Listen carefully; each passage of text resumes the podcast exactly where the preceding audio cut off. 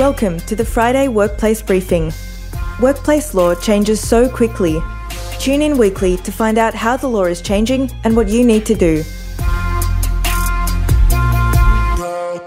Hi, Kim. Hi, first time, just us, Nina. I know, how Oh, good. exciting. Like, not Andrew here. It's, it's a nice change, I'm sure, for the listeners as Yeah, well. I'm sure he's enjoying his break too. I know. Yeah. I think we'd both rather be overseas, but yeah, Yeah. Although sun's out here that's true. It's a lovely day in some summery gear. Makes a Yeah. nice change. Finally, springtime. Yeah. All right, so we have a really packed one it. Yeah, today. lot to get through. Yeah, so I think let's start with redundancy first, Kim. Okay, so we've got, so under Section 120 of the Act, employers can apply to the Fair Work Commission to not pay or reduce redundancy payments in certain circumstances, whether they don't have the funds, they have found other acceptable employment for the employer employee, or if they're a small business under 15. And so this, is what this case deals with an application of that nature. And you Um, have to make the application, just to be clear. Like, you don't get to just decide you don't and then just not pay, No. like, which is a lot of people think. Yeah, Yeah. yeah, certain application, certain process, and, Yeah. and a fairly high threshold to prove it as well. Yeah. So in this case, the employer wanted to make or made five employees redundant, but didn't want to pay them any redundancy at all. And they did so on the basis of their application was that if we do pay them, we will run the risk of being insolvent, mm-hmm. and also because we're a small business under 15 people. But went against them was the fact that they had just paid their CEO a bonus of $110,000. Oh my gosh. And the Fair Work Commission rightly said, well, that could have waited, and the priority has to be the redundancy payments to the employees. yeah. At the time of the redundancies, they were actually only 11 employees, but they had an associated entity, which was the controller, an overseas controller. Oh yeah. and so the Fair Work Commission said that that's enough as well to put them over that small business Yeah. threshold. So had to pay. So it's a good reminder about redundancy payments that you have to follow the correct processes. Mm. And when considering who is a small business, remember the test includes associated entities. So double check. Yeah. All right, cool. On to this next one, which I think a lot of people have heard about. Oh, Yeah, so the whole world's watching this one, Nina. Yeah, exactly. so Chevron, if you don't know, has applied this week for three intractable bargaining decisions from the Fair Work Commission, and that's because they've been absolutely locked in terrible EBA negotiations Mm. with the offshore alliance, who have basically told the employees to reject every enterprise agreement. I think the last one, three people voted yes, Yeah. like 300 or something like Yeah. that. And the reason for that is they've said, look, if we put the pressure and threaten industrial action, we'll get the enterprise agreement we want, which Mm. has actually happened uh, very successfully with Chevron's competitors. Mm. And Chevron has not agreed. And so two of the LNG plants are currently in strike, Mm. which is costing them 76 million a day, just to be clear. And these two plants make up 7% of the world's LNG gas supply. So Yeah. it's driving gas prices up, and the whole world is watching, like Kim said. and share prices down, Yeah. I expect. Yeah, I think so. Yeah. So it's crazy. So Fair Work Commission has set down the date for 22nd of September to hear them on intractable bargaining decision. As we all know, you can only get that if you've been bargaining for at least nine months. You've reached an impasse, you've tried to resolve it, and you need the Fair Work Commission's help. The effect of such a decision will mean that the strike will have to stop straight away Mm. and the Fair Work Commission will set the terms and conditions, which is crazy because it's the first time we'll ever see it Yeah. come into effect. But I don't know. I think it'd be really interesting to see it, but I'm not holding my hopes up because we've seen like schools, we've seen ambulances try it Mm. on, but they all end up settling in the end, which I guess is a good Well, thing. yeah, could But be it a would be- case though. Yeah, it would be very interesting and yeah. So we'll see. One to watch. Yeah, we'll keep you updated. Yeah. this is like, I think, a very simple case, but it's just a reminder because Yeah. once again, working from home is a privilege, not a right. Yeah. And even though we're transitioning back and through COVID, people still think that there's this entitlement that Mm. if it works, then I should have the right to work from home. Yeah, not so. Yeah, definitely not. Mm. So in this case, the employee was required to work in the Brisbane office one day a week and four days in the Sunshine Coast office. Mhm. She did not. she didn't tell anyone. Yeah. And they only found out because the office manager of the space rang them up and said, Hey, do you still want this space? Yeah. Because no one's been here in three weeks. And so they checked her, I think, mobile phone tracking data Mhm. and realized she'd just been working from her Noosa home and Yeah. just didn't tell anyone. And hadn't been doing much work Yeah. Exactly. So rightly terminated her employment. Yeah, with notice Mm. because they had a very clear policy that you could work from home if you applied for a flexible work arrangement and got approved. Yeah. Which she did She not do. so the uh, Fair Work Commission found look valid reason for dismissal and Mm. everything was done correctly. It's Yeah. just a reminder that If You you, want some flexibility, you have to do it properly and go through the channels. Yeah. Apply for a flexible workplace arrangement. Really good idea too with when you're drafting employment contracts, try and avoid any requirements about working from home or in the office unless you've got specific circumstances like we may have with Yeah. our when you recruit soon. oh, But anyway, so you're better off having it in, as I say, flexible workplace arrangement or, Or a a policy. policy. Yeah. Like make sure your contractual terms say that the location is at the office or any other location Yeah. as specified the employer. So to give you that flexibility. Obviously it'd be different if contractually she was allowed to work from home. Mm. But if you don't have that right, essentially by doing so, she unilaterally tried to change the terms of her Yeah. contract. and suffer the consequences. Yeah. Fair enough. So it's just a good reminder. Next one. This was Oh, other another precinct. Poor case. Quant. They've had a really rough couple of weeks. I know. It's I don't think Vanessa Hudson's enjoying this No. week at all. Yeah. So the High Court unanimously, like every mm. one of them said no. Like Qantas completely lost their appeal against the federal decision, federal court decision that they had not engaged in adverse action Yeah. against 1,700 ground service employees Mm. when they chose to outsource them during COVID. Yeah. And it's a really interesting case, I think, because of the nuance around what is a workplace, right? Yeah. Because Qantas made this decision during peak COVID time, which obviously everything was shut down Mm. and the High Court agreed there was very sound commercial decisions to outsource them. But what really went against them is the fact that a substantial and significant part of the decision making, Mm. which is the test, what is the substantial and operative reason, Yeah. was the fact that a year from the decision, their enterprise agreement was going to expire, Mm. which gave the employees the right to engage in protected industrial action to get the enterprise agreement they wanted. Yeah. And Qantas said, nah, I don't want to deal with that. just going to get rid of the problem now, cut it loose. And that was enough to be a breach because so industrial action is protected. Yeah, but the unique thing about this case is we always talk about workplace rights, either past or current. Yeah. This is the first that I'm aware of where we're talking about a future workplace right. Yeah. And because that's what the legislation provides for, to prevent Yeah. the exercise of a workplace right. Yeah, the fact So- that it was going to happen in the future and didn't exist at the time didn't matter, Yeah. the High Court said. And so, very interesting case, and. I'm curious to see how it will be applied in the future. Yeah. All right, on to the main Okay. topic. We're doing all right for time. We're, I think we're a minute ahead. Nina. Yeah. Doing well. Yeah, we're doing better than Andrew. although we're both powering through. Okay, so you and Andrew talked about the closing the loopholes bill um, and just touched on each topic. We're going to focus on a few of them more yeah, in depth, in for, depth for the next, few weeks. Yeah, Um, I, I would will clarify that the federal government gave everyone a breather because this is not being discussed until the start of next year. Yeah. But look, it gives you the time to actually unpack it in detail and see how it's going to affect you, which is why we think it's important to give these practical examples now. And in reality, it could be a full 15 months or so before some Yeah. of these come into effect. But as Nina said, it's good to get ahead of the game and to know what to expect. Yeah. Hopefully, none of it, you will ever come across this one because the bill will introduce a new criminal offence for wage theft, which Mm. up until now it's always been a civil penalty. Except for in Um, Victoria. Okay. Yeah, and Queensland, I think. Oh, there you go. Thank you.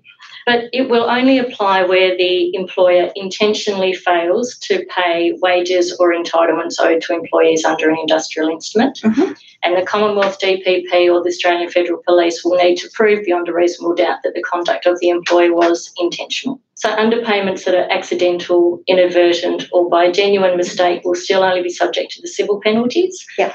And they won't be caught under the criminal prosecution. One. Yeah. So, for example, if you genuinely misclassify someone under Yeah. a ward, that's a classic example. But huge penalties. Oh gosh, yeah. And, and imprisonment. So the maximum is 10 years imprisonment yeah. for For the individual. deliberate- Yeah. For a company, the maximum penalty will be either the greater of three times the underpayment or around 7.8 million. Yeah. Right. It- which is huge because you think three times, like some of the significant penalties, oh sorry, underpayments by Yeah. the unis are millions of dollars. Yeah. Three times that is huge. Yeah. Mm. And for an individual too, 1.5 mil is the maximum.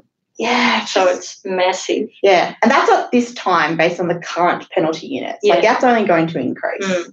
So it's just crazy. Yeah.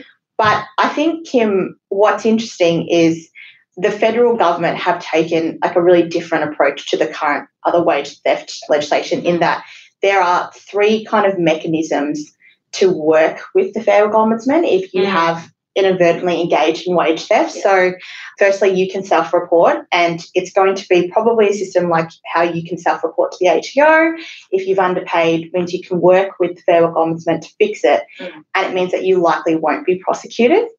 I think it's really good that they've put that in place, but it does mean for employers that you're not completely off the hook because No. you've established the knowledge then Yeah. that you're aware what you did wrong. And if you do it again, you are definitely going to get Mm. convicted and probably jailed for it because it's got the established knowledge, just like in safety law. The other two interesting things is they're introducing a voluntary small business compliance code Mm. which I think is going to be like um, the small business dismissal code. And if the business can prove that it complied with that code, then it will not be prosecuted for wage theft. Mm. And also the option to enter into cooperative agreements with the Federal Ombudsman, so Yeah. something like an enforceable undertaking. Yeah. Which once again is a really good option for businesses, but establishes that knowledge, which means the next time it comes around, Mm. the threshold's going to be higher and you're definitely going to get in trouble. Yeah. But that's just the criminal side. They haven't just left the civil Oh, no, side no, no. alone. There's more to come. So we've still got the civil penalties in place, obviously, and we're going to see a significant increase in those as well. So for a company where there's been accidental conduct, the penalty will go up from around 94,000 up to 470. At the moment, there's threshold where it has to be a serious contravention, so a systematic pattern. Yeah. They're lowering the hurdle, so it's actually going to be easier to penalise for under the sem- For a serious contravention. Wow. to be knowing or reckless conduct. Oh, wow. Yeah. So there you go. Penalties increasing from for an individual 190 up to nearly a million. Wow.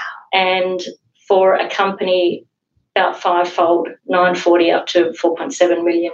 which is a Yeah. Potential maximum penalty under the civil provisions. Yeah, so that means that even if you're not criminally prosecuted, that doesn't mean you get off the hook. Oh no no no. You could be up for significant Mm.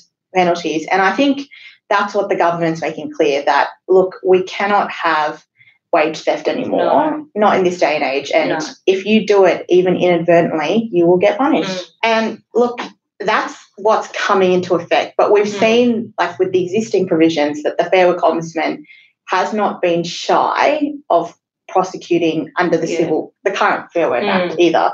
Like we've seen with the Fair Work Ombudsman and I think it was Make Doe, Mm. they went after the franchisor itself. So I think it was Baker's Delight. They were franchisees who had been underpaying Yeah. and they went bankrupt. And Fair Work said, I don't care. I'm Yeah. going after the franchisor because they had knowledge Yeah. that this was a high risk. This franchisee had underpaid several times before Mm. and that was enough. It doesn't matter that they didn't have direct control, they weren't the ones controlling it Yeah. you still had a liability. Yeah. So already seeing them prosecuting under the Mm. franchisor liability under the Fair Work Act, but we've also seen with that other case, I think we spoke about a couple of weeks ago against Chatime, where direct knowledge doesn't matter. Like the Fair Work Ombudsman went after that managing director, even though he didn't have direct knowledge of the underpayment, but his decision directly led to it because when he was choosing between the two models of costings, there was enough there that should have flagged for him that, Mm. hey, this is problematic. One model says it's got everything. The other model doesn't mention anything about allowances, casual loadings, or anything like that. But he chose that one. Mm. Making that decision, he should have known that it was going to lead to an underpayment. And that was enough. So it's a very, very mm. low threshold. And like they're also cracking down on deductions, like mm. we saw with the Fair Ombudsman and NQ powertrains. That was like a farming case where they were paying under the Pacific Labour Scheme and there were several unlawful deductions, which they had thought they had been doing correctly. Mm. And the Federal Ombudsman said, no, that's wage theft as well. And look, surprisingly, actually, under the new closing loop stuff, mm. that's not going to be caught under the civil penalty, uh, criminal penalties. Yeah. But you will definitely be exposed to those significant civil penalties, particularly if it's underpayments involving vulnerable workers. Mm. So we can see that with these new changes, the federal ombudsman is just going to go harder. Yeah, and they will definitely not hesitate to use these new powers. No. Yeah. No. So I think let's talk about some of the case studies because we've got some practical examples mm. of what the new changes will look like in action.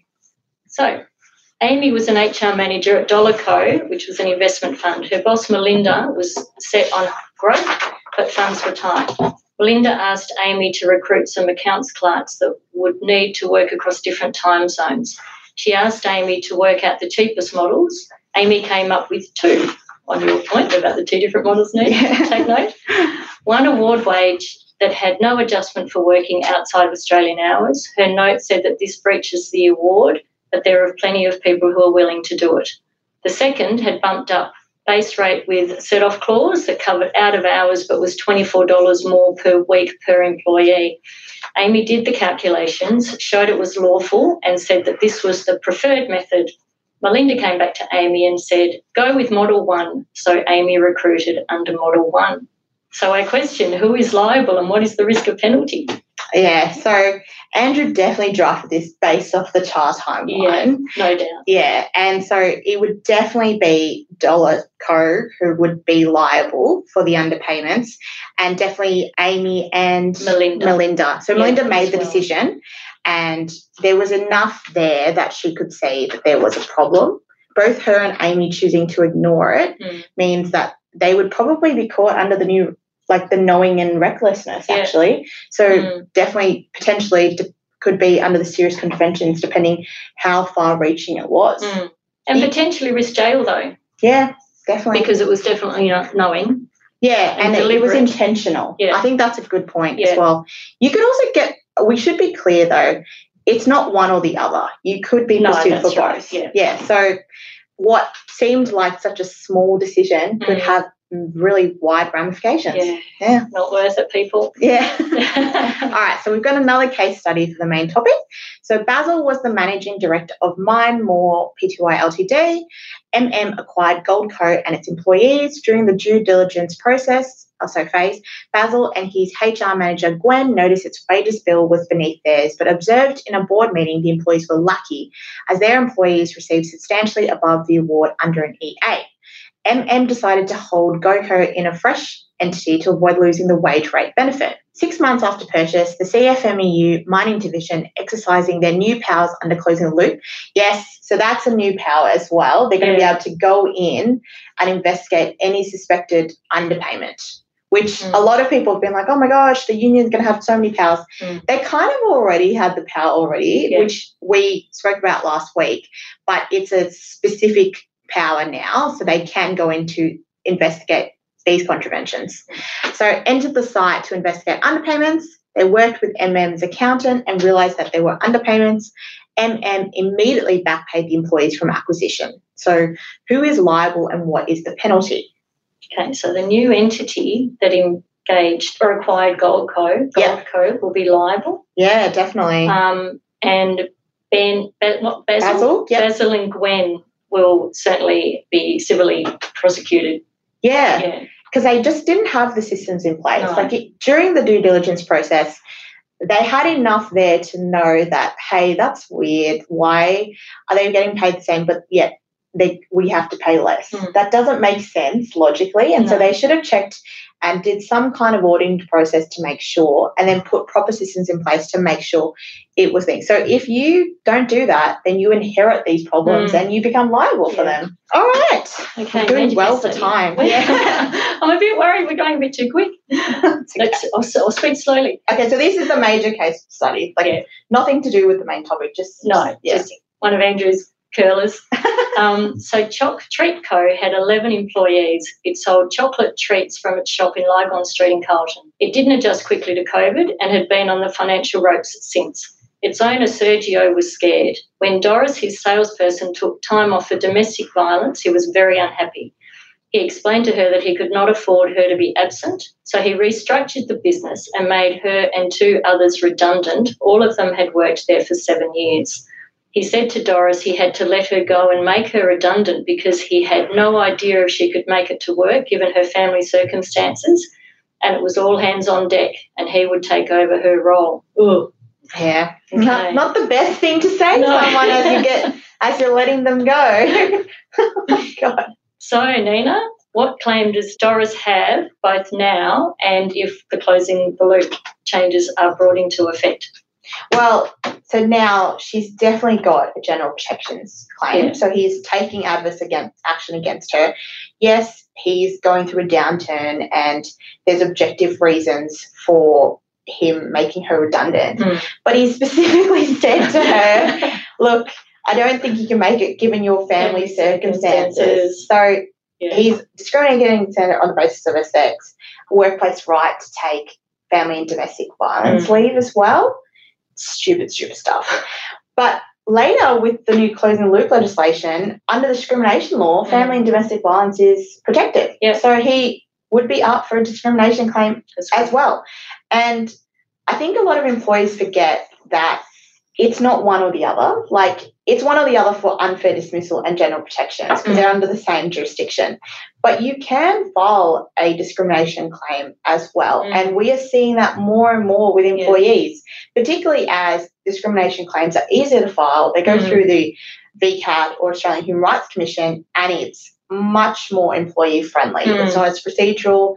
They get mediation and it's much more about how they feel. Yeah. There's less of an evidence threshold as well, Mm. and there's significant penalties. Mm. So just be mindful if you are making someone redundant that you've got objective reasoning and that's supported by written documentation. Mm. Like we always advise clients if there's ever a risk of a general protections claim to have written documentations to clearly set out the objective reason. Mm. Remember, also with redundancies, it cannot be linked to performance Yeah.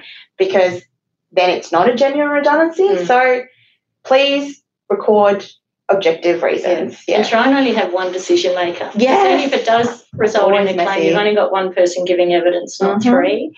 You don't have the risk of all of them giving different versions of events. Or if they've left, like sometimes it's like someone's left and you can't get them. So then Mm.